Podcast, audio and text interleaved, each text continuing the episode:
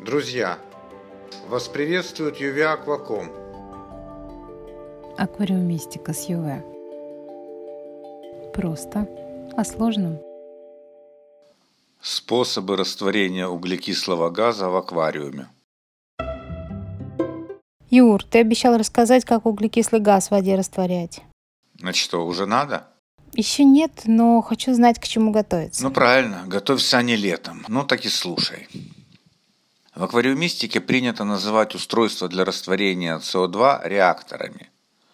Они бывают пассивного типа, когда газ растворяется при статическом контакте с водой или в процессе подъема пузырьков к поверхности, и активного типа, когда газ растворяется принудительно на специально сделанном для этого противотоке воды. А противоток это что? Ну, углекислый газ легче воды и, попав в нее, стремится подняться вверх. Ну, ясное дело. А вот если навстречу этим пузырькам пустить поток воды, чтобы он их пытался вниз направить, то пузырьки начнут танцевать на месте, растворяясь при этом в потоке воды, движущемся в противоположном направлении. А, Да, так вернемся к реакторам. Ага. ага. Первое. Реакторы пассивного типа. Реактор колокол. Колокол – это колпачок, помещенный в воду донышком вверх. Под него закачивается СО2, и растворение происходит в пограничной зоне газа и воды. Чем больше площадь, тем лучше. Чем сильнее течение, тем интенсивнее растворяется газ. Преимущество – простота изготовления. Недостатки, соответственно, низкая эффективность. Практически пригоден для э, ну, подкормки газом до 10-15 мг на литр небольших аквариумов. Я их даже делал из обрезков пластиковой бутылки. Дальше. Реактор рябиновая или липовая веточка. Веточка рябины или липы, очищенная от коры и установленная в трубку подачи газа в аквариуме. Через торцевой срез ветки газ микропузырьками поступает в аквариум. Для продавливания через ветку у газа должно быть давление около полатмосферы. Преимущества.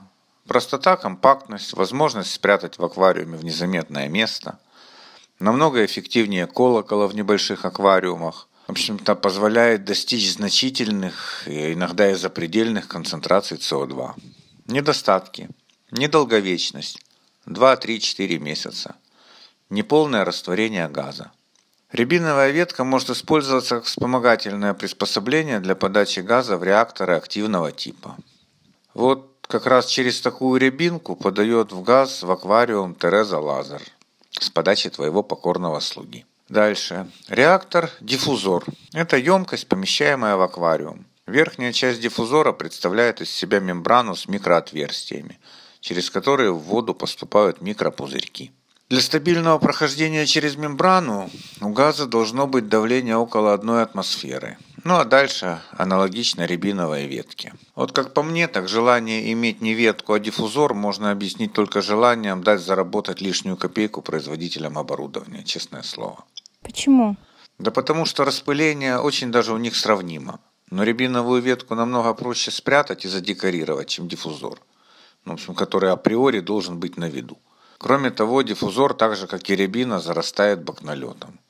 Если рябину можно просто поменять, и это ничего не будет стоить, то диффузор уже нужно мыть, чистить, э, ну, потому что стоит он прилично, и выбрасывать как-то не очень хочется. Ясно. Хотя я, например, сибаритка. Мне такой диффузор очень даже понравился бы. Ну, на вкус и цвет, как говорится. Ладно, продолжаем. Реактор типа лесенка. Это такая приблуда, в которой пузырек СО2, выходя из трубки, поднимается вверх не по прямой, а зигзагами там, или спиралькой, постепенно растворяясь. Аналогично диффузору рябиновой ветки годится для аквариумов средних размеров. Но в отличие от них может работать и с источниками СО2 низкого давления, например, брагой. Вторая группа. Реакторы активного типа. Реактор Зверева по имени его изобретателя, твоего земляка, питерского аквариумиста Ильи Зверева. Это колокол, установленный срезом вниз на выхлопе помпы внутри аквариума. В нижнюю часть колокола подается СО2, Пузырьки стремятся подняться вверх, но противоток воды от помпы стремится вытолкнуть их вниз. В результате этого пузырьки, ну, как бы танцуют, интенсивно растворяясь в потоке воды. Его преимущество – эффективное растворение газа и простота в изготовлении. Ну, недостаток знаю один. Портит внешний вид красивой растительной банки. Его нужно грамотно декорировать. На сегодня достаточно много и заводских вариантов такого реактора. Ну, по большому счету, особой эстетичностью они, как и самоделки, тоже особо не отличаются. Внешний активный реактор, он же реактор Сержа. Принцип действия аналогичен реактору Зверева, но выполнен в отдельном герметичном корпусе и врезан в магистраль внешнего фильтра. Его преимущество – практически полное растворение практически любого количества подаваемого СО2.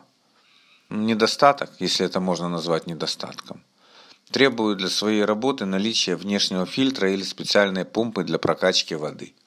В свое время он был одним из самых востребованных и эффективных. А что его подвинуло? Появились и массово разошлись по миру атомайзеры. Это что за зверь? Атомайзер – это такая штука, которая врезается в магистраль внешнего фильтра – и газ под давлением продавливается через пористую мембрану, распыляясь на мельчайшие пузырьки, увлекаемые потоком воды, который их растворяет окончательно.